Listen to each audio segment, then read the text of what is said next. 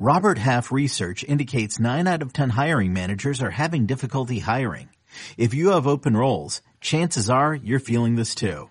That's why you need Robert Half. Our specialized recruiting professionals engage with our proprietary AI to connect businesses of all sizes with highly skilled talent in finance and accounting, technology, marketing and creative, legal, and administrative and customer support.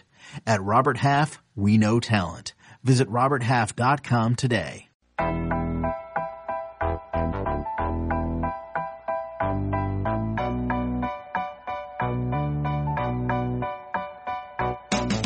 Yo, welcome to All Things Covered with Patrick Peterson and Bryant McFadden, part of the CBS Sports Podcast Network. The name says it all. If you like what you hear, download and subscribe and make sure you leave us a 5-star rating on Apple Podcasts.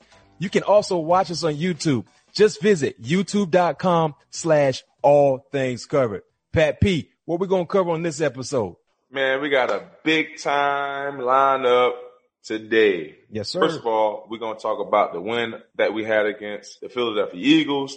Then we're going to talk about the Jets. Man, they got their first win this week, yo. Hey, the Jets won and lost in the same week. How's that even possible? That's not supposed to be possible. Hey, man, they talking about Trevor Lawrence, but you never know. So Jaguars and the Jets are fighting for that number one draft pick. Yep. And also we're going to talk to one of my favorites, who's not very shy of letting it be known, LaVar Ball. Big Baller Brand, stand up. Sir. Join us later in the show. Yes, sir. Now, listeners, viewers, you already know what time it is. It's the first quarter of our show, and this is where we tap into chopping it up. You know, usually we take you down a memory lane. We share fun, cool stories with you guys, but we're going to keep this updated, right? Updated. And what I mean when I say that, we're not going back in time. We're going to stay right here with the current situation. And for Pat P, just like myself, you know, we really rock when it comes to the fashion standpoint. You know what I'm saying? We really, you know, we take pride in how we look and how we smell. You know what I mean? Cause they go hand in hand. If you look good, you gotta smell good. You know what I mean? So you gotta make sure your cologne and everything is up to par. So Pat P, man, with this episode and chopping it up, I don't know if your followers, you know, saw your picture going into the stadium and get ready to take care of your business against the Philadelphia Eagles. But your wardrobe was on point, homeboy. It looked like you had some things going on. So I'm gonna fill the listeners and the viewers in about what you had on, and you can kind of go more in depth about that, desired wardrobe. And also too, from top to bottom, like give us a insight about what you had on and why you picked what you had on. But you had on a nice red Supreme Louis sweatshirt. Then you had the accessories that go with it, with the red mask, and you had the red bag. You know what I mean? And you also had an accent, a slight up accent red in your shoes. But talk about the fashion that you believe in when you talk about putting yourself together and why that's important to you, especially when you're going into your place of work. Man, you know, Mac, that was just something slight, man. That was slight. That was like. Like just give me something right quick, huh? Yeah, I'm just going to a Sunday picnic or a brunch or something like that. You know, that wasn't even Sunday's best. You know, that was just some a little slight work. But I saw the funny thing about it, Mac, I wasn't even planning on wearing that. I went to my closet because I left the hotel that morning, like thinking about, like, man, what the heck I'm going to wear today? Because I wanted to wear black. I wanted to wear all black. But I didn't I love all black. All black. Yeah, me too. That's just what I do. They, you know, I'm blackout shorter. That's what they call me. You know, so that's, you know, every time you see me, I got blackout cleats and I got my black sleeve on. Yep. So I'm blackout shorter. So I wanted to go to the game in all black, but I really wasn't feeling it. And what I had in mind in all black, I didn't like the way it turned out. So you know what? I was like, man, I'm going through my thing, going through my closet, boom. I was like, man, I ain't never wore this sweater before. So I said, boom, let me see if I can put something together with this real quick. Boom, pulled out the Louis sweater, the Supreme collection that came out about 2 years ago, if I'm not mistaken. I got that. I got the bag, the duffel bag, which is also collectible items. Now are going for a hot, pretty ticket if I wanted to sell those. But yeah, going through I was like, man, let me see if I can put something together with this. Found my Mary jeans. The shoes I had on was a Saint Laurent, if I'm not mistaken. And the thing I love about the Saint Laurent and those Amiri jeans is that they both have like that hint of leopard print, and it's very subtle on the shoes, but you can see it on the jeans. And it's just something like just very subtle that's offset that I believe that gives the outfit a little bit of pop. And the accessories that you was talking about, I really don't wear many chains. That's the only chain that I do own. Cuban link. It's like a lock, like a chain of it, like you locking up like a bike. Right, exactly. This is a Cuban link, one of those chains. Got from your boy. Shout out to AJ. AJ, what's up, AJ? AJ Jewelry. Mm-hmm. I had the double P on Paddock. I don't know. I couldn't tell you the exact number. I think it was the 5280, if I'm not mistaken. That gold Paddock. Boy, right? Yeah, the rose gold. Yeah, that's rose gold. Okay. Yeah, rose gonna have the pinky ring on too. So, like I said, it was just some little slight, man. Light work. Yeah, but one of our never mind. I can't. I'm getting ahead of myself. I hold that for something. What you got? Would you gonna give us a spiel, a slight spiel? Nah, I was gonna say for our bonus episode, one of our guests, he's big into fashion as well. Yeah, no doubt. Big into fashion. I love the way he put some things together, especially his Air Force One game and Timberland game. Just give you guys a heads up who that could be. That's what you call a tease. Yes, sir. That's what you call a tease. My question for you, Pat. I understand this past weekend you said you went into the closet right before the ball game, but if there's a prime time matchup, do you prepare ahead of time about what you're going to wear to the stadium based on the matchup, based on the type of ball game? Let's say if it's playoffs, let's say if, if it's something it's a prime time matchup, Sunday night, Thursday night, Monday night, do you prepare ahead of time? Now, the only time I really prepare ahead of time is if we're traveling on the road. Because obviously, you got to have your bag. Well, for me, at least, I like to have my bag packed and ready before I wake up and go through my walkthroughs. I don't want to be coming home scrambling for anything. I hate that. So my bag is already literally packed before I wake up Saturday morning, or if it's Friday morning, if we're traveling to the East Coast, already ready to roll. For me, that's the only time I really have to put some thought, and well, not even put no thought into it, because for the most part, I like to schedule my outfits and what I'm going to wear through at the beginning of the year in August. So I'm not looking in. So I have a bunch of options already laid out for me. It's just going to see, or if I want to wear that right now, if I want to, you know what I mean? So, it's not like I'm going to my closet trying to pick and put pieces together. It's like, I'm just, that's how organized I try to be. So I'd be like, all right, we're going to New York. I know it's going to be kind of cold. I'm going to have like 4 or 5 options. Boom. Those would be my options for New York. Same thing when we went to Massachusetts. I don't have really many options of when I'm at home because I kind of go with the flow. But as far as road games, I definitely have options already pretty much ready to wear, and I could just go look at those options and see what I'm really feeling for that game. Well, that's what's up. Well, I'm going to tell you this much for the listeners and viewers, checking us in, all things covered. Make sure you monitor Pat's social media because he usually give you guys a quick peek about the style that he's going into, either it's on a road trip or a home game. Yeah. He usually give you guys, a little sneak peek about what he's rocking, and usually he's always on point. That's my guy. It wouldn't be no other way. That's the only way you got to do it. You're going to do it. You got to do it big.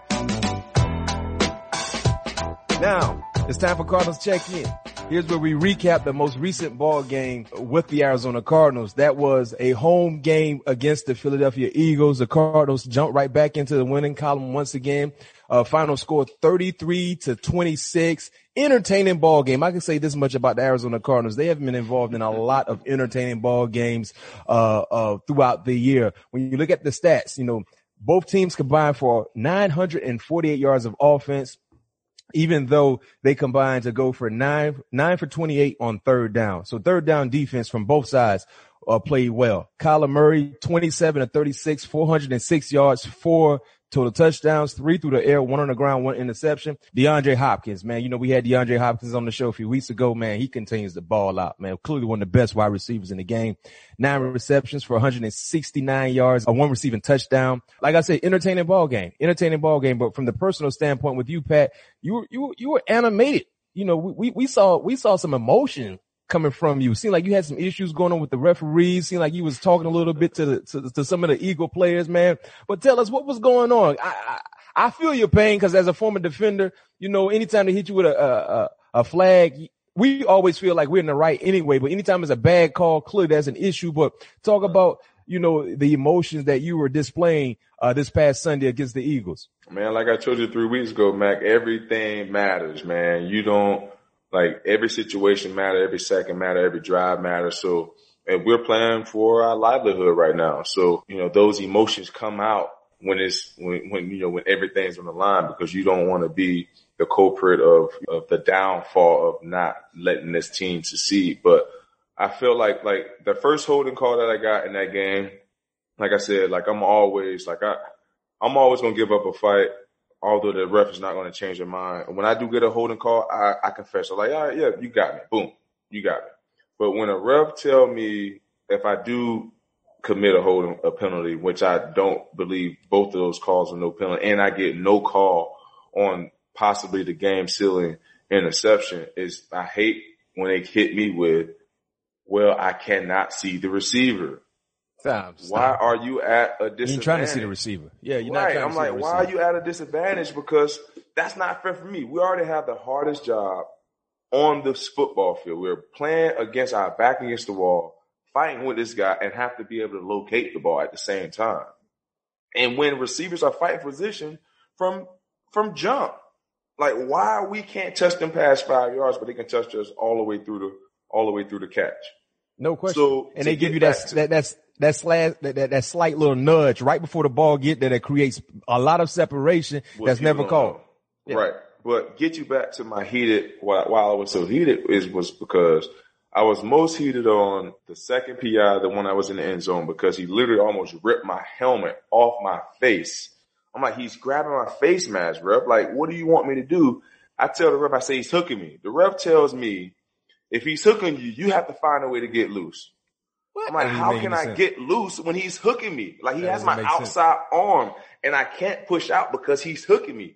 So I'm like, when he finally decides to let me go, I'm like, because Alshon Jeff, that's my guy. He's a great receiver. He's not fast enough to get on my top shoulder every dang on time. Like, I told the ref this before the game. I was like, man, I'm not begging for no calls. I'm not asking for no calls. I just want the game to be called fairly. That's it. Yeah, we got you, Patrick. Yeah, we got you, Patrick. We get in the game, and it's total opposite. You know what I mean? And then the one in the fourth quarter literally almost ripped my sleeve off. First of all, he went out of bounds. The ref threw his hat. He was the one that touched the ball. So therefore, he went out of bounds to touch the ball. That's legal touching, if I'm not mistaken. Yep. So why wasn't there no flag still? The ref told me this after I said, ref, look at my sleeve. My sleeve is off my arm. He said, well, Patrick, he ran out of bounds. I said, okay, he ran out of bounds. I get that. So if he ran out of bounds, he was the first to touch the ball, because I didn't touch that ball. Yeah. That's illegal touching. Oh, I didn't see that.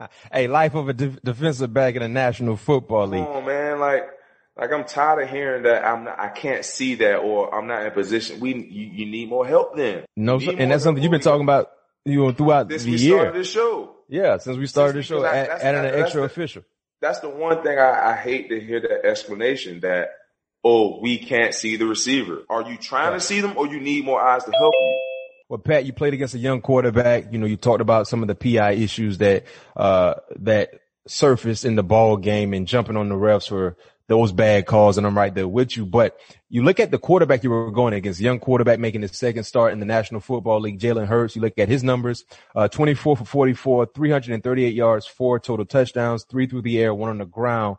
Fourth Eagles quarterback in franchise history, and the first since Michael Vick in 2010 to have 300 plus passing yards, 3 passing TDs, and 1 rushing touchdown in a single game. I mean, you played against some young quarterbacks, right, throughout the year. Tua Tagovailoa a few weeks ago in Arizona for the Miami Dolphins. Now just, going against Jalen Hurts, played against Josh Allen. When you look at Jalen Hurts' game, watching film and seeing him up close and personal, you know, is there a chance that he could be a special one going forward? I think he can. You know, the thing going into that game, what's difficult about playing against a young quarterback of his caliber is that, especially when this is his first game starting, I mean, his second game starting, but in that first game, you kind of want to spoon feed him, don't want to give him too much. Yeah. But we kind of knew that it was going to open the playbook a little bit more for him, but we didn't know what to expect. But he definitely has all the tools and the intangibles to be a great quarterback in this league for sure. Show great poise, show great leadership, show great just he was just always just cool. You know, it just always just seemed like the moment wasn't ever too big for him, bringing his team back when they was down 16. You know, it just showed a lot of fight and showed a lot of dog that he is, a Q that he is. So, you know, I think he definitely have all the tools to be a good quarterback, a great quarterback in this league for sure. Do you think Jalen Hurts should be the quarterback of the future after this season, knowing you still have Carson Wentz on the roster? Man, it's tough because, you know, with them drafting Jalen as high as they did, and if he continued to perform the way that he is performing, I believe had no interceptions, three passing touchdowns, one rushing touchdown. I mean, that's pretty promising. I could see if he went out there and threw for like, you know, 24 for 44 and only had like 160 something yards, no touchdowns, then you can start considering, you know, giving Carson that opportunity again. But the way he's performing and beating a pretty hot Saints team and coming into the desert, almost pulling off another one, I think you got to pretty much slowly continue to hand him the keys to the car for sure. Well, I'm going to say it for you. I think Carson Wentz is done in Philadelphia. They need to start trying to look up some trade suitors. Frank Reich and the Colts, they could look for a quarterback, new quarterback in Indy next season. I know that would be ideal for Carson because they had a lot of positive numbers working together. And who knows what the Patriots might do? They might need a quarterback going forward because they might want to, you know, look elsewhere outside of Cam Newton. So there will be options available for sure. Yeah, 100%. Yeah. But as long as they have that Nick Foles statue in Philadelphia, I think that's going to always lure over Carson Wentz. Yeah. You're the franchise quarterback and you guys built a statue of someone who won a championship, granted, deserving so, but I think that's always going to bother him mentally. So I think for both parties, the team and the player, it's best that they part ways, in my opinion. So we have to wait and see, but it will be a story to monitor. Honestly, I think that's the way it's going to go, just the way, you know, the way Jalen is trending, you know. You know, just seem like, you know, because obviously you have those concerns of Carson being, I believe him and Daniel Jones have the most turnovers in the league, if I'm not mistaken, with, you know, a handful of interceptions and a handful of sack fumbles. So, and Jalen, you know, he has yet, I don't think he threw an interception last week either. So he's playing carefree football. So, you know, you've been in this game. That's what teams care about, you know, not giving away drives or putting extra drives on the defense. You know, if we're not scoring, we need to be putting the ball off or trying to flip that field position. And Jalen gives them the best opportunity right now. And he's yet to throw interception as a starter. He had that interception when he jumped in for Carson in relief against the Packers. But as a starter, he's been pretty efficient and smart with the football. Yeah. No interceptions, one lost fumble, one fumble against the Saints. I think they recovered that. But all in all, I mean, the man is playing is real clean, smart football, and that's all you can ask from your quarterback. Yeah. Now, when you look ahead, the next up-and-coming ball game for the Arizona Cardinals. 49ers look ahead. This is the next opponent. I mean, the first time you played against San Francisco, this team looked different, right? And you won that first ball game against San Francisco. Now, with all the injuries, so many key players on IR, this is a different ball club. They just took one on the chin from the Dallas Cowboys. They're now eliminated from the playoffs. But, you know, understanding how important this ball game is for you guys, Pat P, and you're basically playing against a undermanned team. You know, what's the thought process in attacking this team and knowing you have no room for error? You gotta take control. I mean, you gotta start fast, you know, from the start to the end, because San Francisco is still a dangerous football team. You know, they still have the talent there, and obviously you saw that they was down big in that game and still found a way to competing for that last drive to help them, you know, put themselves in the position to win that game. Obviously, the onside kick made the game look a little bit more out of hand than what it was, but they still are a dangerous team and a team that can, that got great talent across the board. You know, so we know this game is, and it's a division game. So it's not like they're going to come in and lay down. You know we're going to get their best shot. We know they obviously want to win those games against their divisional opponents. We have to be prepared. Like I said, we have to start fast. You know, obviously they know that their season over.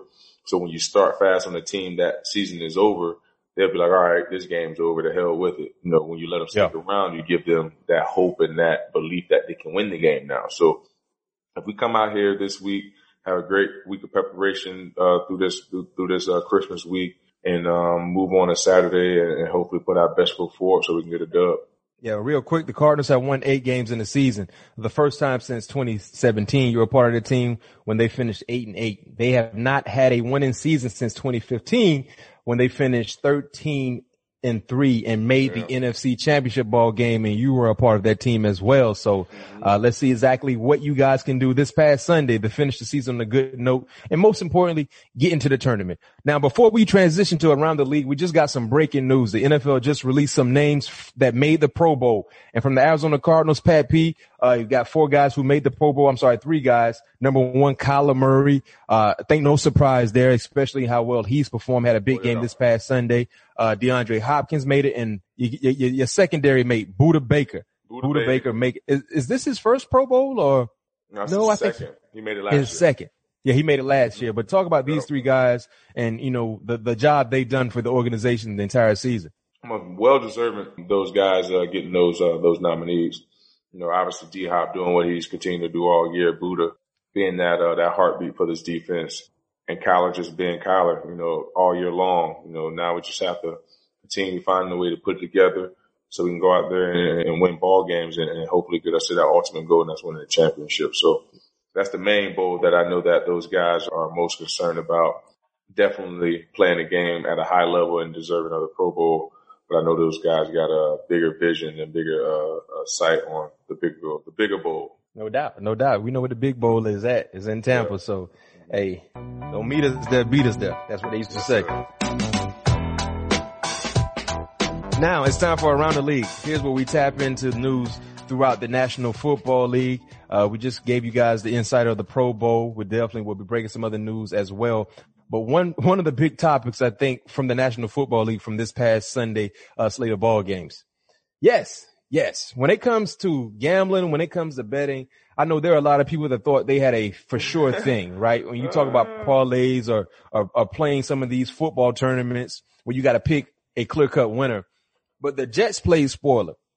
They got their first win against the Rams. Big, man. Hey, spread. That's why even if you took the money line, you're mad. If you took the Rams to win money line, you're still mad because the Rams did not win. Now, Pat, for you guys, that's a pretty good thing. You know what I mean? Because, you know, you're fighting with the Rams just in the division alone. So anytime they can lose, that's important. But how surprised were you when you saw the final score of the Jets and the Rams game? Man, Mac, I was very surprised. When I saw the score, I was like, oh, don't worry, the Rams going to come back. I think it was like 13. Yeah, I was thinking the same thing. I said, the Jets going to find a way to trick this off and lose the ball game. I was saying the same thing. I said, don't worry, they're going to find a way to not trick it off, but I said the Rams going to find a way to come back and win this ball game. Yeah. And sure and behold, it was like Jared Goff just threw a pick with like 20-something seconds left. I was like, damn, that's crazy. That's shocking for sure because no one in the world picked the Jets to win that ball game. No. I don't care what nobody said. No. Nobody in the world picked the Jets to win that ball game. They did. I'm sure it would have been out right now on Instagram saying this lucky guy done, you know, put, you know, however much money it was that the Jets would beat the Rams. I was very shocked that they beat them though. I really was. I thought the Jets was going to go winners this year, but they got some tough games coming up, to finish up the season. But hey, they got their one win. They got their Super Bowl victory. Check this out though. The Jets are the first winless team in NFL history to beat a 9+ winning team on the road. First time ever. So now for the Jets, they won, but they actually lost because of that win. Pick now. Yeah, they're currently slated to get the second pick, who probably won't be Trevor Lawrence. And if you've been living under a rock, they believe Trevor Lawrence will be the next great quarterback. They're saying that he's probably the best quarterback prospect since Andrew Luck, who was drafted by the Indianapolis Colts. So the Jacksonville Jaguars, their next 2 ball games, they have they got Chicago and they got the Colts, and both teams got to win this ball game. So there's a good chance Jacksonville might not win another ball game, and that's why the New York Jets fans probably will be intoxicated the entire week because they're feeling like they're missing an opportunity to draft someone who could change the direction of the program. But I can tell you this much, Pat, you were once a part of a team that had the first overall selection right in the draft. And then with that pick, you guys selected Kyler Murray. Throughout that process and that year, I think you guys won 3 games, if I'm not mistaken. You were 3-13. Mm-hmm. Do players with care Kyler? About? Yeah, with Kyler. You guys were 3-13, if I'm not mistaken. I think you won 3 games that year. In 2018? Oh no! That was Steve Wilkshire to force us to get Kyler. What you saying? Yeah, that year. Being a part of that team and the record and, understanding what was at stake, do you guys monitor where they potentially could be drafting when you talk about, struggling and not winning enough ball games and people are saying you could have the first overall selection or second or whatever the case may be? How was that process for y'all? Well, I won't say we monitor it. You see it enough, the back end of the season where you could possibly be. So you're like, God damn, we can possibly get this person. And that's not a good feeling. Towards the back end of the year when you put so much forward in the season. So, but I evidently I've been there before because, like you said, we had the opportunity to have the number one pick in 2018. So I won't necessarily say guys monitor, where teams are going to be picked. I mean, because the roster changed over so much. Unless you're like a franchise guy or a top five guy, that you're pretty much stable. Mm-hmm. I'll say like those guys will maybe pay a little bit more attention to the draft orders or what guy is out there who could possibly come to the team and make us better. But for the most part, other guys is just like, not really focusing on it because hell, next April they could possibly be with another team. Yeah, no doubt. So, we'll see what happens with the Jets and the Jacksonville Jaguars, but we're going to monitor this throughout the season because the Jets don't get Trevor Lawrence, man. Their fans gonna go crazy. I think they're just gonna get him, man. I hope the Jazz can pull out a miracle on Sunday, man. We'll see. But I can tell you this: Trevor Lawrence, he's a bad man. So whatever team drafts him, they're gonna be extremely excited. In other news, Tyreek Hill, the cheetah, was seen drinking pickle juice on the sideline. And one thing about pickle juice is supposed to help prevent cramps. Do you have a go-to remedy, or have you drunk anything that wasn't normal on the sideline before? No, Mac, I used to have to do that when I was in high school, man, because, I never came off the field, and being in Florida, that humidity. Yeah. Man, that thing, it's a monster, especially like in the hurricane season. So it's nothing but rain and that moisture and that humidity. So it'll say like it's 89, but it feels like it's 105. No question. That's South Florida heat. So I used to drink pickle juice all the time. I used to drink pickle juice. I used to do a teaspoon of mustard. What else I used to do in high school? Yeah, that's what my head coach told me, man. Coach Steve McGirt, kid you not, he said, man, Pat, man, I'm telling you, man, you gotta stop. Cause I used to, man, Mac, you see me in high school. I literally did not come off the field. Yeah. Then they used to get upset with me when I cramped. I'm like, bro, I don't have no time to have no water break. Why y'all upset with me? I don't come off the field. Yeah. Like, why y'all upset with me? Cause I'm cramping. But anyway, he's like, yeah, man, we was playing Deerfield. Deerfield Beach, my junior year, they came to our field. The game got canceled because it was hurricane season. It was 14-7. We was down, but I was at quarterback at the time, and I'm about to take the hike. And right when I was about to take a snap, a big lightning bolt came. So boom. So now the game stopped. But before this, I'm already hurting, man. And mind you, it's the second quarter, so I'm already hurting. I'm like, dog, man, I need to get into halftime, and bro, like get some water because my thighs are killing me right now. So boom. Get to the sideline, the game delayed, man, my whole body lock up from my ears to my fingers to my back to my toes. That was my first time ever having a full body cramp. Yeah. And that full body cramp hurt. So the next week we playing Coconut Creek. It's a divisional opponent. We got to beat them, district opponent. So we got to beat them to like get into the playoffs or something like that. So Coach McGirt was like, man, I've been doing all this reading. It was like, man, mustard's supposed to help. Mustard's supposed to work. Like, man, mustard's supposed to work. I was doing pickle juice prior. Yeah. Like, that pickle juice ain't working, man. We're gonna do a teaspoon of mustard. Man, that job was so nasty. And I don't even like mustard. So I don't eat mustard on a hot dog, no burger or nothing. So I don't even like the taste of it. So I'm like, man, I'm gonna do it for the team. And I don't know if it worked or not, but I ain't cramped that game. Yeah. Hey, I'm gonna tell you one thing I used to do. Well, it wasn't my go-to, but anytime, and you didn't have to deal with this, when it was cold outside, instead of having Gatorade for us or water, they have chicken broth. Mm. That chicken broth. And I'm going to tell you, boy, that chicken broth used to be so good. Either chicken broth or hot chocolate. So that's when I knew I was playing in some difficult weather because we had no water. We just have chicken broth on the sideline. And if you didn't drink the chicken broth in time, it would freeze up. So instantly, when you get that chicken broth, boy, you drinking it extremely fast because you don't want to let it sit in the cup because it would freeze up. But Denver used to have the best chicken broth, man. Denver used to have some, man, that chicken broth used to be so good. Yeah. Man, they taking me back. Well, I love some good chicken broth. No question. So, hey, in other news, I don't know if you heard Pat P, but on a recent episode of Get Your Popcorn Ready, which is Terrell Owens' new podcast, Randy Moss, he said he's the best wide receiver ever. Said he'll put Jay Rice either third or fourth. His exact words, I'll put myself first. I'll put T.O. second. I will put Jerry probably third or fourth. I'm talking about dominating the game and changing the game of football. I don't live on statistics, because if you live on statistics and live on championships, that's all political. Then Owens followed and said, when you think about Jerry and the quarterbacks he played with, he never had a drop off in quarterback play. He went from one Hall of Fame quarterback to another. Then more from Moss. Moss came back and said, I don't want the fans and the people watching your podcast to get it messed up. Like we dislike or discredit anything Jerry was able to do or ever accomplish. I don't want people to think myself and T.O. are slandering or bashing anything Jerry did, because Jerry was at the top. Then Jerry Rice responded on Instagram with a post that he since deleted. Caption read, "You got Mossed," and offered a side-by-side comparison of their stats. Now the stats, I mean, they're not even comparable.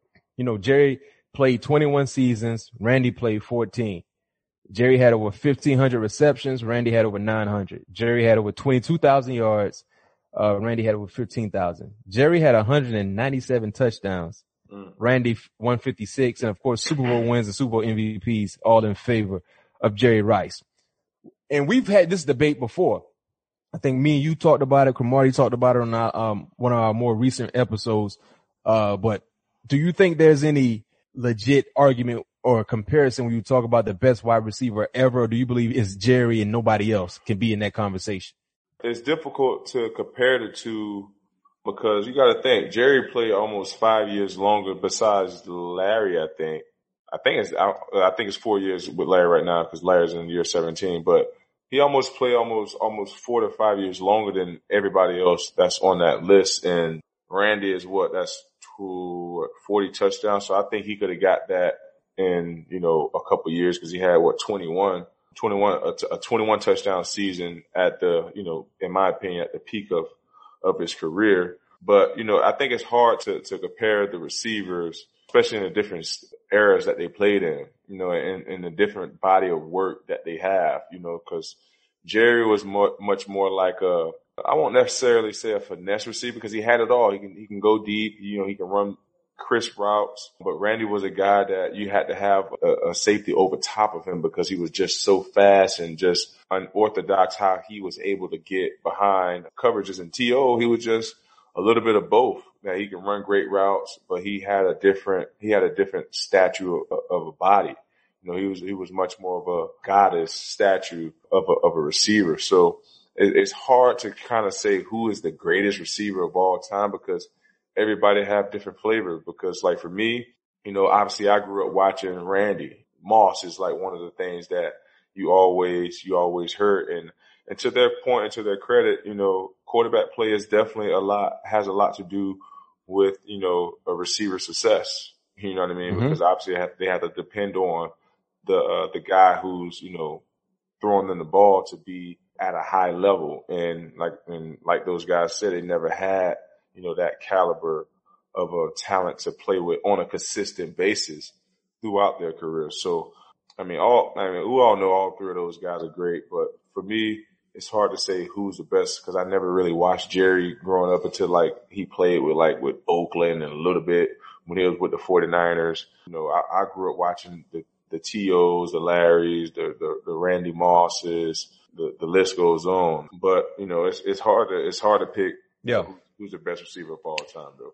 I think when you look at both, all three guys, you know, it's different eras, different situations, offensively, the structure, but they all were extremely good, clearly Hall of Famers.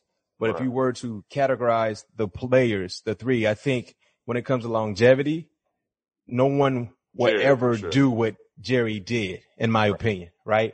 Now, when it comes to just being a dominant player, I think you would put T.O. in that category. He's one of the more dominant wide receivers to ever lace up his cleats in the National Football League. But then when it comes to being feared, Randy put fear, not just in the guys who were trying to cover him. Randy put fear in the defensive coordinators that were trying to draw up schemes to stop him. Right. Randy might be the most feared player ever offensively. You know what I mean? Based on what he had as a player, right? 6'4", 6'5", 6'6", running 4'2". You can't even create that play on the video game. You know what I'm saying? So that's something that was rare to see, and they're all great in their own right. And you always have that conversation about the greatest of all time in any professional sport. But one thing that people utilize and they always go to when you're trying to determine who's great, championships, right? Championships. You know what I mean? So it's a good discussion. About championships, man, that's a, you know, cause me and Richard got in this argument a long time ago when we wasn't necessarily seeing eye to eye. Yeah. You know, when we was talking about who the best, this, that, and the other. Then he was telling me, you know, he reposted a picture, and I thought it was funny, of his championship ring. But I'm like, yeah that's cute, but that's a team effort. Like it takes everything to perfectly gel together and work in your favor to win that. I can see if it was golf. I can see if it was a single person or you know, tennis match. Yeah. That's all individually driven. Yeah. Yeah. It's different in those arenas. So I hate when people bring up that analogy that, oh, championships. Yeah, it does carry a different weight. But when it's in a team sport, you also have to have other teammates and other pieces to help that person get the championship. No doubt. When it comes to football, I think football is the ultimate team sport because you're relying on 10 other guys, right? And then we talk about the other 11 starters, you know, that's a lot you have to rely on for you guys to get to that level. And yeah, it's definitely a team sport. You know, now transitioning to another team sport. The NBA is set to return this week. We know, Pat, you're a big time NBA fan.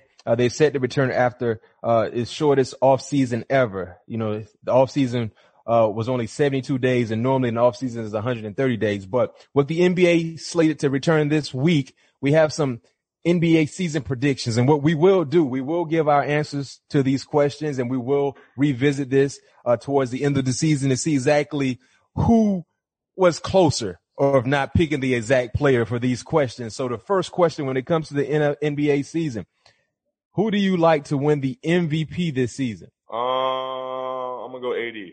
I was thinking about AD. I was thinking about LeBron. But I don't know if these guys are going to start the season on fire because of the length they played this past season in the bubble.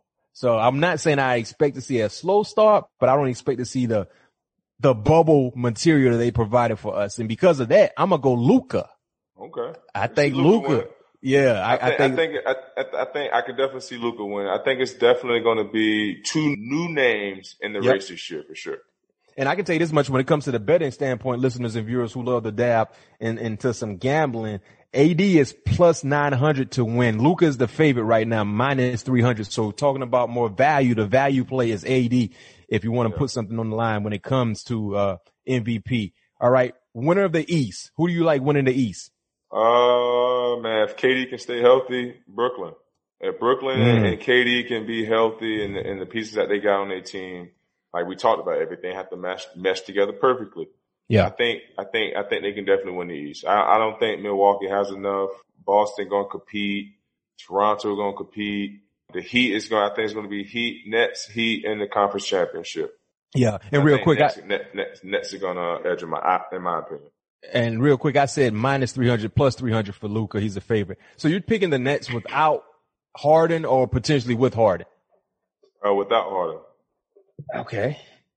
All right. So me personally, this is a tough one. When you look at the East, I don't know if the Nets got enough. You know what I mean? I don't know if they got enough. I think collectively speaking, the best team overall team is Milwaukee. I think they will get to. I think they will get a shot. I think they got the best player currently in the East based on what we know from a year ago. Now, Durant is always in that conversation, but we haven't really seen Durant, you know, play meaningful basketball since tearing his Achilles. So I would go with Milwaukee, just collectively the chemistry they already have. And remember, this it's a difficult offseason for most players, so some of the new additions might not get into rhythm until midway through the season. So I'll go Milwaukee. West, I know you're picking the Lakers. I'm picking the Lakers too. Finals. Ooh. Who you see meeting in the finals? Man, obviously Lakers. I'm gonna have to say everybody's dream matchup, man. They want to see the Brooklyn Nets and freaking the LA Lakers go at it. I think it can go down. But so if the Heat find a way to get James Harden, I think the Heat will win it. But yeah. If not, I mean, the Heat win the East, but if not, I think it's going to be the Nets and the Lakers. Well, he came out and said they're out of the James Harden running, so I don't think that's going to happen.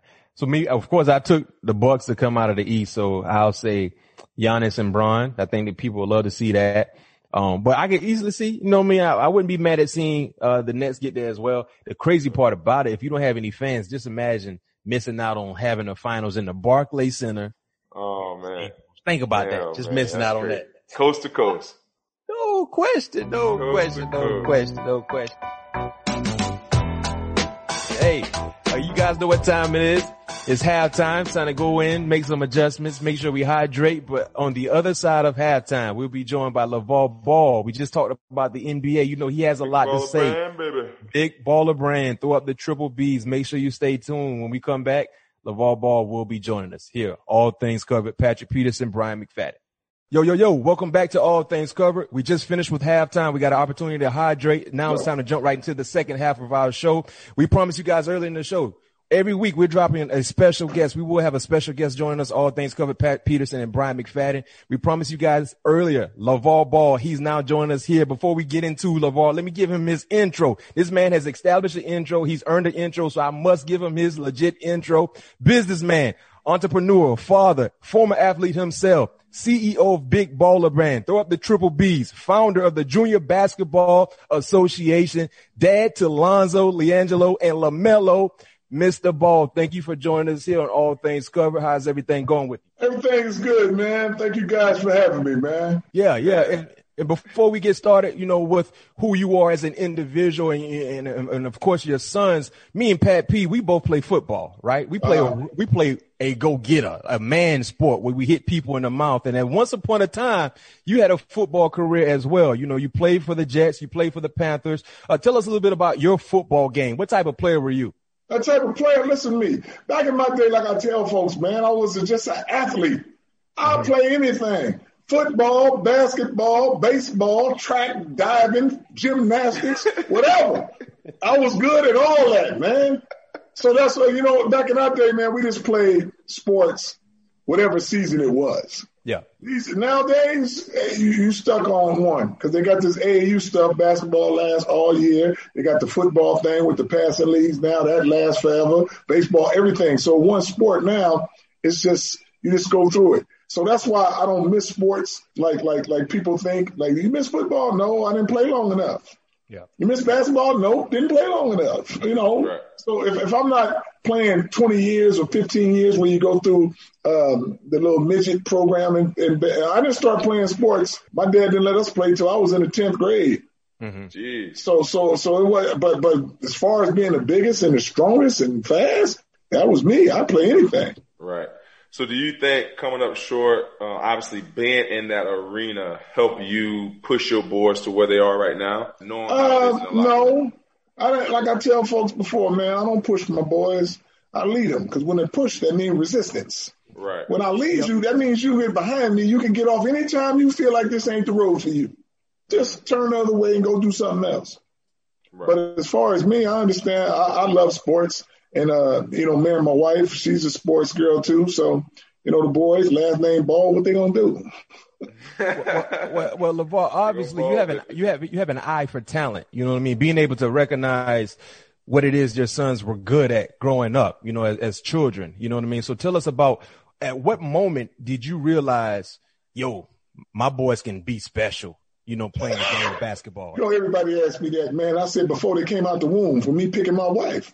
Oh, so you wait a minute. So when you picking my wife, man. So when you pick your wife, you had that already in your thought, already in your mental, like, yo, I need to pick a woman to produce with that can give me somebody who's 6'3", 6'4". That's what you're telling us? 6'3", 6'4". How about 6'7", 6'8"? Well, hey, correct me. Go get you a 6-footer. See, I know. I get me a 6-footer. Well, how tall is your wife? 6-footer and a girl who's intelligent. pretty, and also love the game of basketball. She's a basketball player. Okay, so you find your hooper. We can spend 10, 15 hours in the gym, and it's like a family outing for us. That's why the boys are so good. Man. Hey, LaVar, I'm a fan of the show. I think it was on Facebook or something like that. Yeah, it's on Facebook. Yeah, so I was a fan of the show when it dropped about 2 to 3 years ago. I can't remember, but I do remember this line, and this before any of your boys. I think this one, Lonzo. Lonzo was at UCLA. He was right. But you said Melo is my best ball player. What did you see that was so different from Melo? I've not seen nothing different from my boys because all of them great. But Melo, most of the time. Look at any family that's balling out of control. The youngest is usually the best. Why? You get to see all the experience, and I do things differently. People look at me and they say, whoa, LaMelo is – they skip over Jello. Jello got that size and that strength. He just need that opportunity, and when he get that, he going to shine, and folks going to be like crazy. But if you ever get with one of his brothers, they know what he about, and that's when he going to be super successful. Now, here's the thing. They look and they say, oh, LaMelo's better than what Lonzo was at 19. Of course. Because like I told before, I make them like phones. What phone get better every year? So I took the regular route, which is high school and go to college, number one pick or whatever. Okay, I see the flaw in that. I say, okay, the people that Lonzo played at 16 is not the people that Melo played at 16. You talk about Ricky Rubio and these other guys that played overseas, that played pros when they was overseas and they come over here. So now I do something that ain't never been done before. This is why Melo is so good right now. Folks is looking at him like, oh, he's so much confidence. No, check it out. Melo been a pro since he's been 16. That's what they don't say. Sound like Luka. He played in my pro league, the JBA, for a year. Grown folks over. Melo's just in a different league. He been playing against grown men since he's been 16. But nobody has the money to take their kid from the hood where all the talent is at and go overseas. Yeah, it sounds like Luka. Luka was a pro. I think that's what I'm saying. But Luka already over in his little thing, doing his thing. So when I take an American over there, Melo was the youngest pro ever, 16. But Melo over there a little differently. Because Melo over there 16 with his own signature shoe. Luka ain't got no signature shoe. Well, he's supposed to be getting one. I think he with Jordan brands. I think it's supposed to be. Everybody's supposed to be getting one, but they ain't got one. Well, Melo got it, and Melo just got drafted in November to the Charlotte Hornets. Were you disappointed he didn't go number one? Disappointed? Why would I be disappointed? How many folks you know disappointing your son become a millionaire? I mean, here's another thing. He went number one for Jordan's number one pick, the greatest of all time. Okay. I don't want to go to Minnesota so everybody can say he was number one, but we living in the cold like that? No. He number two. I told him I don't want him going to Golden State because Golden State already got their team. Right. You know, so they're not going to let him do what he do. I bet you they crying right now. God dang, he was here. We should have took it. I know you should have took it. Watch what he do over there in Charlotte. If all three of my boys get over there, Mike got a chance. If Mike do the right thing and don't let folks get in his head and say, you know what? Let me go get all three of them boys. Get all three of them. I guarantee they win a championship. Folks don't understand that. I'm not saying that because, you have to make sacrifices to win championships. And what it is the sacrifice that the Bulls made was having the best player, the second best player on the team, don't get no money. That's Scottie Pippen. Yep. Hey, that's a sacrifice. The other sacrifices that the Lakers and everybody won, they used to stay together for a long time, even though the contracts are big. You can't stay together now because now they offer you more money. Come over here with your own team. Let's try to create the big three. So everything is back and forth, But see, my boys would be family and say, yeah, we ain't worried about how much money we get. We'll make more of that off the court. And guess what? We're going to stay together for 15, 20 years. So speaking of all three of your boys playing in Charlotte, potentially is what you're telling us. The news that just broke today with the Pelicans saying that LaMelo won't be returned. Well, not saying he won't be returning, but he's going to be a free agent after this season. So you're talking about Lonzo. I'm sorry, Lonzo. My bad. Lonzo will be a free agent after this season. So is that a segue for you to find a way to get him to Charlotte? It's not a segue. I'm telling y'all, if Mike do what he's supposed to do, tell me who ain't going to watch all three of the ball boys on the same team. And they play at a speed that's so fast right now. Can they coexist together, though? Melo and Jello and Zoe, them guys playing in the league right now, they got to slow down for these guys. Right. So you're saying they could coexist together? Because who's going to play the point? Let me tell you this. The last time my three boys was together, they was babies, and they went undefeated in high school as babies. Nobody can touch them. Now, you think all three of them playing as grown men, 6'7", 6'7", and 6'8", they can't switch and play? Guys don't run fast enough. That's why Melo can't take the ball out and just throw it to the end of the court because they ain't took off yet. Them dudes still jogging. They're not even expecting that pass. But, you know, the NBA a little different in high school. LaVar, the NBA a little different than high school. Let me tell you again, they did that in high school as babies, and my boys are a little different now. They all grown men. You know how fast they're playing? I tell you what, on a bad day, they're put up together 45 points a quarter. On a bad day. I'm telling you, they play so fast. I see so many passes and stuff that's out there that nobody else sees but my boys, and they don't have enough people to run. That's why I said, them guys together, we averaged 100 points in 32 minutes in high school. That was some easy stuff. Now they're bigger and stronger and now switching and catching lobs. Man, they don't want to see my boy. I put Melo and Jello in the JDA and shit. They was triple doubles, 50 points, but everybody say, oh, that's LaVar's league. They was playing pro rules, three-pointers, and 48 minutes with no subs. I will say Melo is definitely playing at a different level as a rookie for sure. The way his basketball IQ, the way he's passing ball up and down the court. And not only that, the style points he's getting on his passes, the way he just looks so comfortable, man.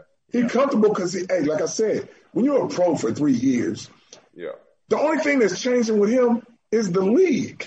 The players are more talented in the league, but they still grown.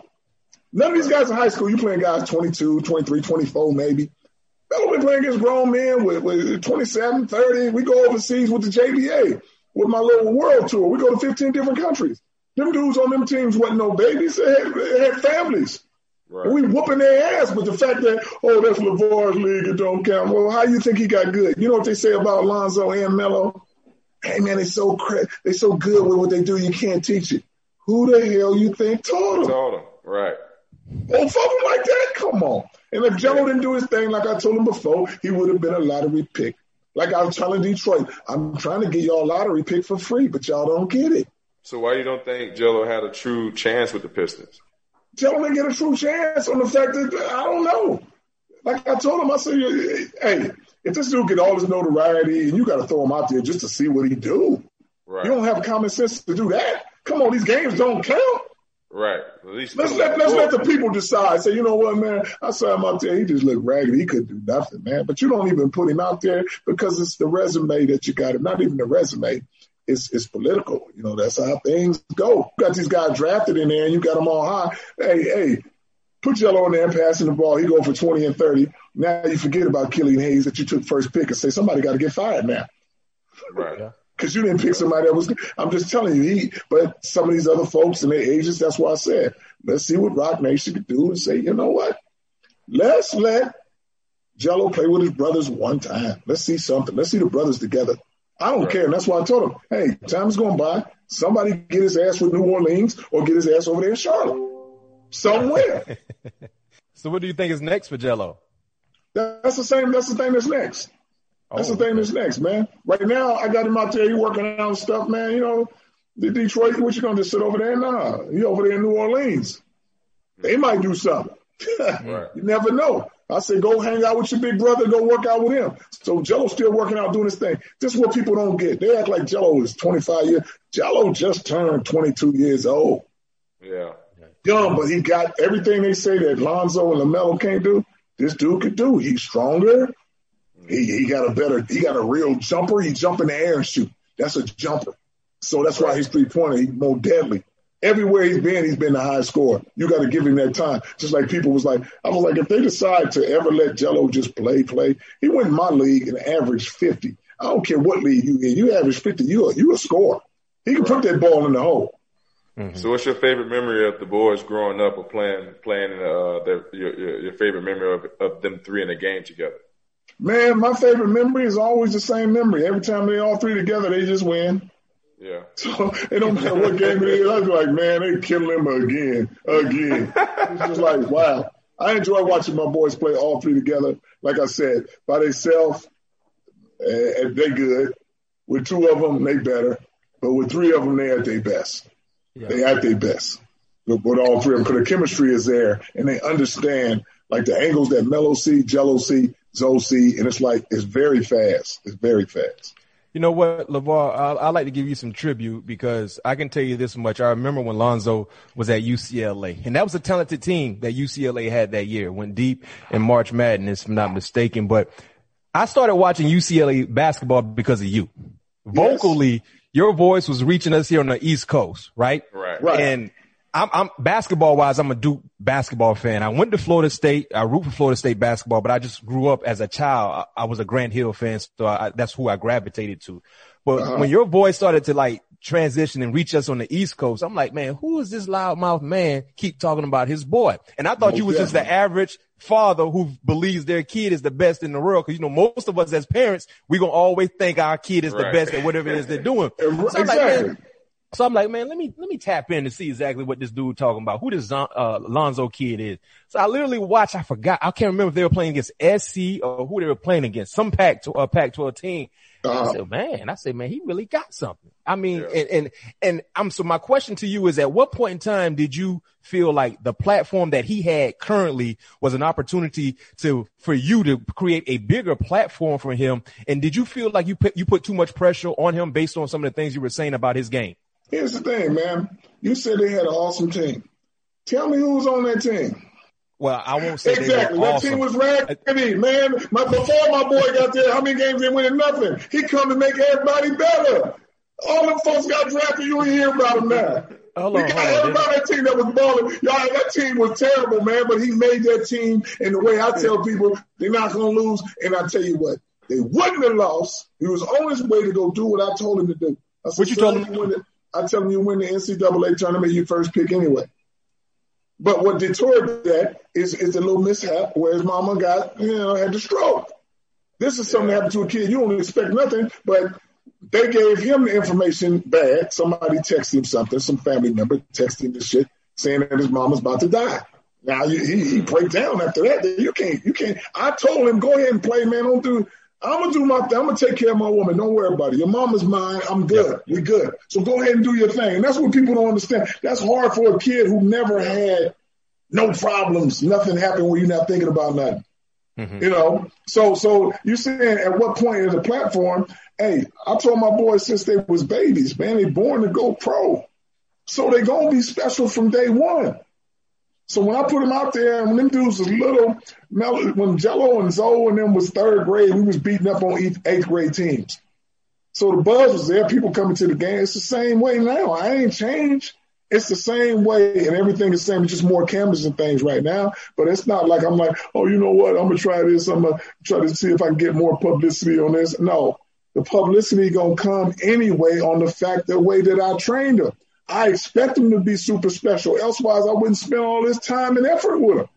Like I said, if it ain't no me, it ain't no them. People get it mixed up saying, oh, you know, if it wasn't for the boys, we wouldn't hear about LaVar. No, if it wasn't for LaVar, you wouldn't hear about the buds. Right.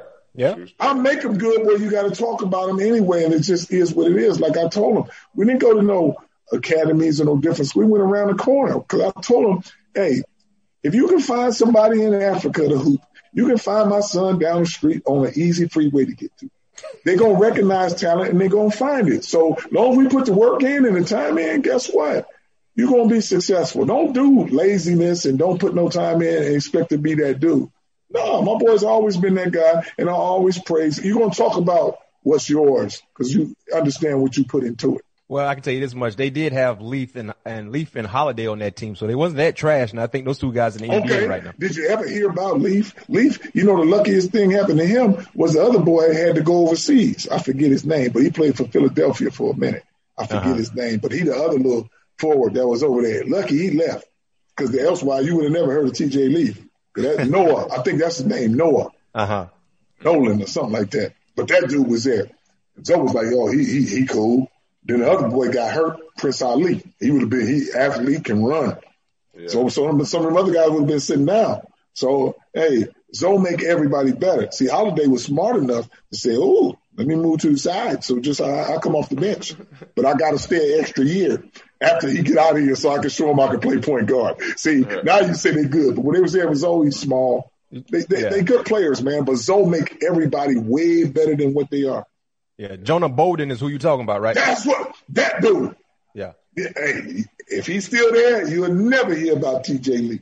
Gotcha. Because now Zoe gone, and he's not going to make you good. Look how good the other boys should have left when Zoe had him playing Welsh.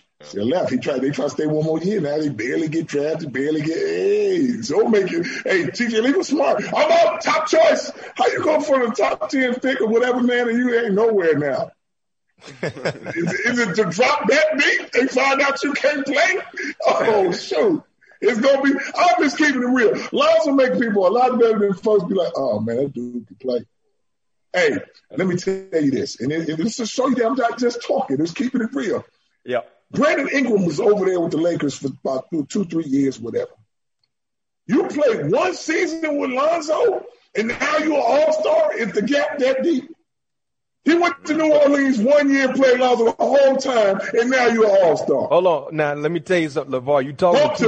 You talking to two big-time Laker fans, right? Yes. And the thing about Brandon, when he jumped into the league, he improved every year, right? The player that we saw last year, I think if he stayed in L.A., he would have developed to be that player. And granted, the opportunities wouldn't be there, especially if you're talking about having Braun in the fold. But no question, I think he's an ascending player. The best is yet to come because he has a rare talent that most guys don't have that plays a position he has. But to your point, when you're dealing with a floor facilitator like Lonzo, he's able to see the court extremely well and put other guys in positions to be successful. They just got to put the ball through the hoop. But I think Brandon was in route to having a crazy good career, but it just happened to be in. He wasn't going to have no good career without Zoe. I guarantee you. Well, heck, you saying Zoe? Something else. Hey, I ain't crazy. What about Kuzma? Zoe made that boy. He was bad when Zoe was there. Nah, hey. Well, I'm just saying, stuff falling down now. But if Lonzo don't give you that ball and give you that belief and not have no ego problem, say, I'm trying to get mine. Yeah. The same thing people was asking me about, Zion, he can run and jump. Okay. But if you're a rookie guard or whatever, and you're a rookie, you're going to try to do some stuff you're not used to. But if you got a guy who don't really care and just going to give you the ball, you're not going to get that from any other guard that was coming into the league. What I'm saying with Zion, if you got all these guards, what they trying to do now? Score 30 and 40 points. He ain't going to pass that ball. You ain't going to get it. So you ain't going to get them points and those touches, and you're going to try to run over folks to try to make your game go up and try to do more than what you're supposed to be doing. And guess what? Lonzo understands. Zion understands. This is going to be the easiest 30 points I'm going to ever get playing with this boy. Hey, they got a special. You think the Pelicans got a shot this year to fight for like that? 4 or 5 seed in the West. 4 or 5 seed. It's gonna be higher than that. You know why? Why? Hey, I'm gonna tell you something. My boys is winners, man. And if you got that coach to believe in them, that's your ass. Anybody who believe in my boys and let them play, let them do what they do. They got Stan Van Gundy. Do you believe in Stan Van Gundy? Shit, from what I see now, heck yeah. Well, look how Lonzo playing. Let me tell you. He ain't taking Lonzo in and out the game. Yeah. Lonzo got a hell of a team. And I'm going to tell you why the hell of a team is. The ball don't stick every time it's in his hands. He don't have – here's the thing. I ain't never seen Lonzo go to the side with the Pelicans with Alvin Gentry and talk about something during the game. I see him go to Stan, and Stan is talking to him. Stan says, I believe in your abilities. I believe what Zoe is doing. Zoe is my guy. So when you make Zoe your guy – he going to win. Them 15, 20-point games going to be easy for him because he's like, okay, this is what I'm going to do. I'm going to let him – Stan is like, okay, Zoe, I need you to go to the hole. You shoot 1 for 10, keep shooting. You shoot 7 out of 10, keep shooting. Take them open shots, but he got a hell of a team. You got 2 scorers. You got Brandon Ingram, and you got Zion running loose. The other 2 guys that are coming in, they hustlers. Josh Hart, he can hustle. And you got Reddit. You got Steven Adams. He gonna rebound and hustle. So you always got a good team. You can take out Brandon Ingram. He fouled out the last game, right? Mm-hmm. But look what Lonzo did. Give me Reddit. I'm gonna give him 18 points just on getting open. Yeah. So he gonna spread the wealth, and it's gonna be like no problem. They win. I know they didn't have Giannis with him, but Giannis can't handle that speed of that game if they're always pushing it. It's not in everybody's hands now. Lonzo was missing minutes wide.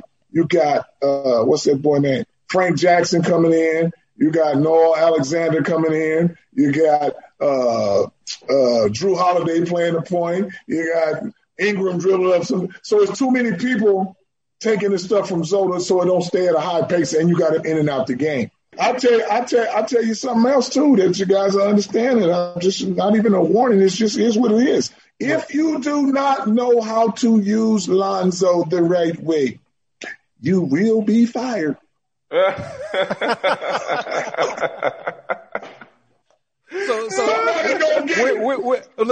hey LaVar, where you getting this from? What makes you feel? Where am I getting it from? You saw it? No, well, tell us. Tell Luke Walton didn't know how to lose it. Where he at? Fire. Well, he went to Kings. Hey, Alvin Gentry, you don't know how to use him right. Fire. Man, get it right, baby. They ain't getting right. But earlier now, wait a minute. Hold on. I know you rocking and rolling with Stan, and I think he is a real good coach, especially for the pieces they have. As long as you don't do him wrong, you understand what Zoe's about. Hey, let him do what he's doing. You got that faith, and I'm good. But LaVar, you just said after this year, you trying to get Zoe to Charlotte. What's that got to do with this year? You right? They're this year. What's it got to do with this year? Because hey, I'm gonna tell you what, my son. You know, man, you got to pick family before you pick all your friends. So that's what I'm saying. I'm like, dude, this is what I want. This is what I know. The success that my boys have together. So I'm going to be like, yo, if Zoe had a choice, do I play with – this is what folks don't understand. Do I have a chance to play with Zion and Ingram, or do I have a chance to play with Jello and Melo? Okay. He going to pick Jello and Melo, guaranteed. Well, speaking of Jello and Melo, how's that Big Baller Brand status? What's the status of Big Baller Brand right now? The Big Baller Brand status is good. You look, man, come on, man. I see you with triple B's on, baby. Huh? You got the shirt on. I keep my triple B's on, man. Yes, but look, here's the thing. This is what people didn't understand. They said, man, without your boys, triple B's ain't this and that and that. They don't understand. If I stop, that's when triple B's stop. Triple B's is a family brand. These B's are still everybody. What they still talking about? We came out in 2016, man. We still here. Like I told him, I ain't got to be first. I ain't got to be last, but I'm in the race. Right. I'm the only one coming in this league with his own brand. These triple B's are strong. They're not local. They're global. I've been to 18 different countries with this, man. You go somewhere, they know what triple B's is. Right. And I'm the only one that's independent in ownership and showing everybody these B's, they mine. And you know what I tell them in Charlotte? These triple B's, we stay. Mm-hmm. So what's next for the brand? What's next for the brand? Number one, and when you look at your boys, I don't know exactly who LaMelo signed with, but I know Zoe started out wearing the brand, and then he ventured off to win other brands. But what's next for the brand? And let me explain this to you guys, man, so you guys understand. Yeah, the triple B's is a family brand, man. They can do other things, but they always gonna be with triple B's. They always with me. Mm-hmm. Now, just because you don't wear the apparel or something like that, man, I got water coming out, rims, tires. Who do you think when I die, who I'm going to give this to? It's in the family. It goes right to them. Hey, but did you say you got rims and tires coming out? Puma, they signed with this. They're not rocking that. My boys is always with triple B's. These three B's represent them. Okay. So, well, speaking of the triple B brand, you know, your son, Melo, plays for Jordan. And, of course, I heard you basically call out MJ on Shannon Sharp's podcast, Club Shay Shay. Are you one-on-one? Was that? Were you jokingly saying that, or you legit? Man, you come on! Hey, I'm gonna tell y'all again. One-on-one, Big Baller, never lost. One-on-one, my will to win is too strong. I'm too fast, too strong. When I was young, I would have killed him. I was too strong for him. Hey, right now, I will kill him. He's 57 years old. And smoke, cigars, and drink. He got dog in him. I ain't got no dog in me. I'm a gorilla. You can't hang with no gorilla. I'm going to tell you. Hey, I drink milk and eat steaks. How you going to mess with me? I'm 280. Well, what kind of shape are you in? All day, lift him off his feet. What kind of shape are you in, LaVar? I'll tell you what. I'm in better shape than a 57-year-old man when I'm 53. I guarantee that. And I can eat donuts all day.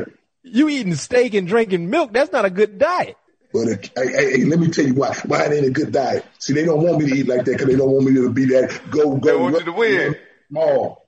See, they fooled you, man. Don't eat that. Don't eat that. See, when they make your brother strong, they come out with their new stuff. Don't eat the eggs. Don't drink the milk. Don't drink the water. Yeah, because they want to make you, you're getting too strong for them. That's why. They said, man, we got to tone this one down. Okay, let me ask you this question. You talk about playing MJ one-on-one. When's the last time you played a legit pickup game?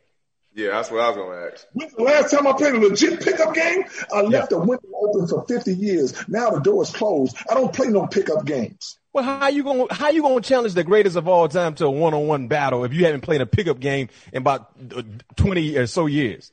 Here's the thing. When you're good, you're good. Because I don't play basketball at all. I can bag your ass in for one good game where you'd be like, that boy, Cole, he's strong, man. I'm telling you. I can play one good game. I ain't got to play dominoes for 10 years, and I still can whoop your ass. I'm just good at basketball. You know, he ain't played in 3 years, but I know if somebody opened and passed the ball, I know how to catch. I know how to shoot. It's simple. Well, I can tell you this much. I don't do no pickup game. Why would I do a pickup game, man? Big Baller CEO. I don't need no pickup, man. I'm too old to be running and jumping. But I tell you what, for the small price of $200 million pay-per-view, I'll give you one good game. Hey, you know what? We'll support the cause. I'll pay for that pay-per-view. Hey, so would you really go into training if that was to happen? Like, boom, March 21st is the game. Would you go into training then, or are you just going to show up ready to roll? My last name is Ball. I'm a ball till I fall. I don't got to go into no training, baby. What? I'm going to tell you again. Ain't no 57-year-old man going to beat me. I don't care how much training he's doing. He's 57. I'm 53. If I feel like garbage at 53, I can imagine how he feel at 57. Wait a minute. So you mean to tell me you're going to be so disrespectful that you won't even train leading up to the one-on-one? And think about it, showing up, man. No need. Big Baller come as is. hey, Pat, you know, LaVar probably got that old man game, too. He going to back you in, get to the rim, and try to get an easy hoop. I'm going to do that the whole game. And every time I don't make one, you know what it is? Five! Quick foul! Give the ball, check up. I guarantee you. And he's saying, I don't want to play no more. I know you don't. Because you keep fouling me. Ain't no way. I'm going to do a jump hook with the right or a jump hook with the left. I'm still good, but I'm going to put you under the basket. Oh, man. You know what they say? He can't shoot. You know why? I ain't going to shoot. Here I come again, and you're going to get tired of me. One thing I can't say about you, LaVar, you know your strength and your weakness, and you play to your strength. I know my strength.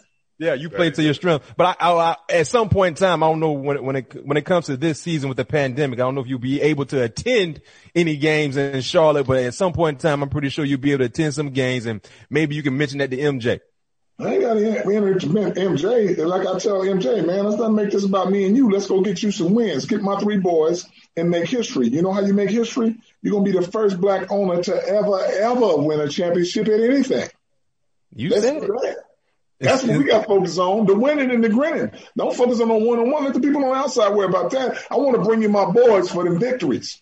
Forget about, LaVar and MJ. Man. That's why I tell them how cold I am, man. You're supposed to be talking about who's better, Kobe, LeBron against Mike. And what's everybody saying? They want to see the matchup. They don't even want to see them two play one-on-one. They want to see the big baller. I ain't playing no NBA, but they want to see that game. Hey, when you're right, you're right. Sir. Yeah, that's what it is.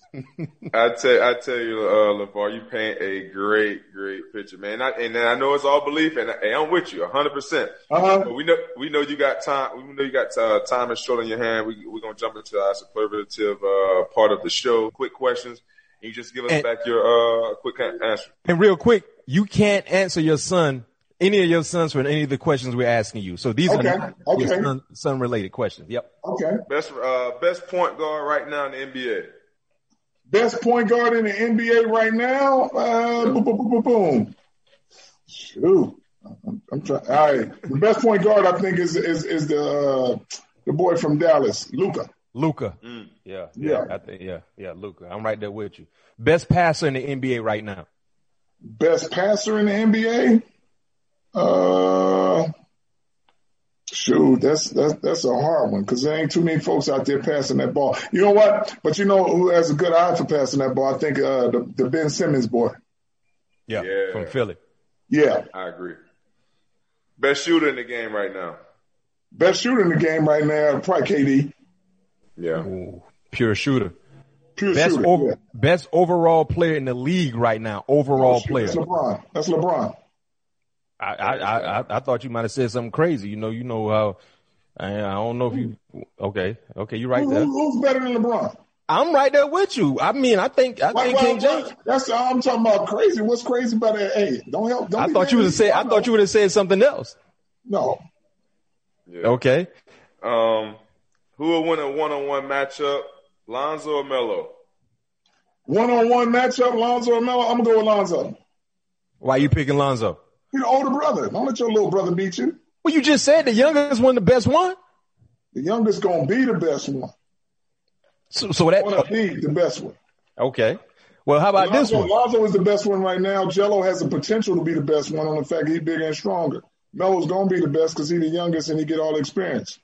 Hey, real quick, funny. It's funny you mentioned that with Jello because when you look at his body size, his measurables, I think Jello would be a heck of a tight end. He never thought about playing football. His mentality ain't for football; it was basketball. He a cold ass basketball player, been a high scorer every time, everywhere he went. People like to overlook that, man. Like I said, this fool was when we was at Chino Hills, he was a high scorer every single year. That's what people don't get. They didn't want to. He the only 3-star they call 3-star. That had a 67 game, a 72, and 3 50-point games, 50-something. Mm-hmm. He averaged and led California in scoring his senior year. You don't make it to the McDonald's All-American when he didn't lead North Carolina or South, a small state. He led the state of California, and you don't make the McDonald's All-American game? Shoot, come on. And you only lost 3 games. You were 160 in a row. Who they think was the dude? Take out that middle piece, take out Jello, and you don't get that on the fact that he was our best three-point shooter and our best post-up guy. Well, shoot, I'm pretty sure based on his work ethic and you staying behind him, he's going to get a shot, and we all going to be cheering for him. We're going to get a shot. We all going to be cheering for him. More likely to win an MVP first, Lonzo or Melo? Lonzo. Okay. Most likely to win their first ring, Lonzo or Melo? Lonzo. Well, I'll tell you this. Ain't none of them going to win no ring that's all three of them together. They'll go through – if they separate it, they'll be Charles Barkley. 20-something years, no rings. Mm. Could you beat Charles Barkley in a one-on-one? Stop it. Yes or no? I'm not even going to answer. He says there's stop no way that boy can mess. Man, stop it. Ooh, he's not good enough. He's not even in the talking. It's me and Jordan, the greatest of all time, not me and Charles Barkley. Stop it. But Charles Barkley, a bigger body. You talk about trying to dummy up Jordan in the post. I don't know if you can do that to Charles. I'll go around Charles. Too fat and too slow.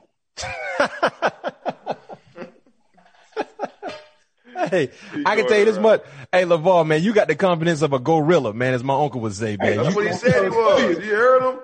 Oh, he did say that. He did say he was a gorilla. Hey, you said it. You did say that earlier, right? Okay. It makes sense now. Yes. No doubt about it, man. It makes sense. But, hey, man, LaVar, man, we appreciate you joining us here on All Things Covered. Thank you, guys. We're big fans of everything you're doing, man. Continue to do it and continue to speak things into existence. And anytime you're doing anything, man, you can let us know we're here right here for you. But before we let you go, is anything you want to pub when you talk about Big Baller Brand or anything you got coming up? Hey, Big Baller Brand are getting the league that they ain't even seen, man. I got some new merch coming out, but also – I'm going to get in that triple B racing, that motorcycle game. Oh. My leather jacket I come out with, the gloves and the motorcycle stuff. People finna fall in love with it. When should we expect that? When should we expect that? You're going to expect that in the next week or two. And then I got water coming out. That's going to be in the next few weeks. And then the rims and tires is right in that beginning of that new year. I ain't talking about no signature where I sign and say that's my rim or my tire. I'm talking about ownership of that. There you have it. Hey, that's why you're an entrepreneur right now. You own things. Hey, when you keep doing what you're doing and keep providing the energy, man. It's a pleasure having you on once again. Anytime you want to join us, we got an open door policy for you or for your sons. Much love. And we're going to be paying attention and supporting them as well. As long as they're not playing against the Lakers, I support the Pelicans, I support the Hornets and whatever team Jello is a part of as well. Much love. There you go. Okay. Yes, sir. You be safe. Man. Y'all keep doing your thing, man. I appreciate y'all. Thanks again to LaVar Ball, and thanks to everyone listening to this episode of All Things Covered. If you like what you hear, make sure to subscribe and leave a 5-star rating on Apple Podcasts. We'll be back with you on Thursday with a bonus episode with Fabulous, where you can expect all things will be covered. Peace. Peace.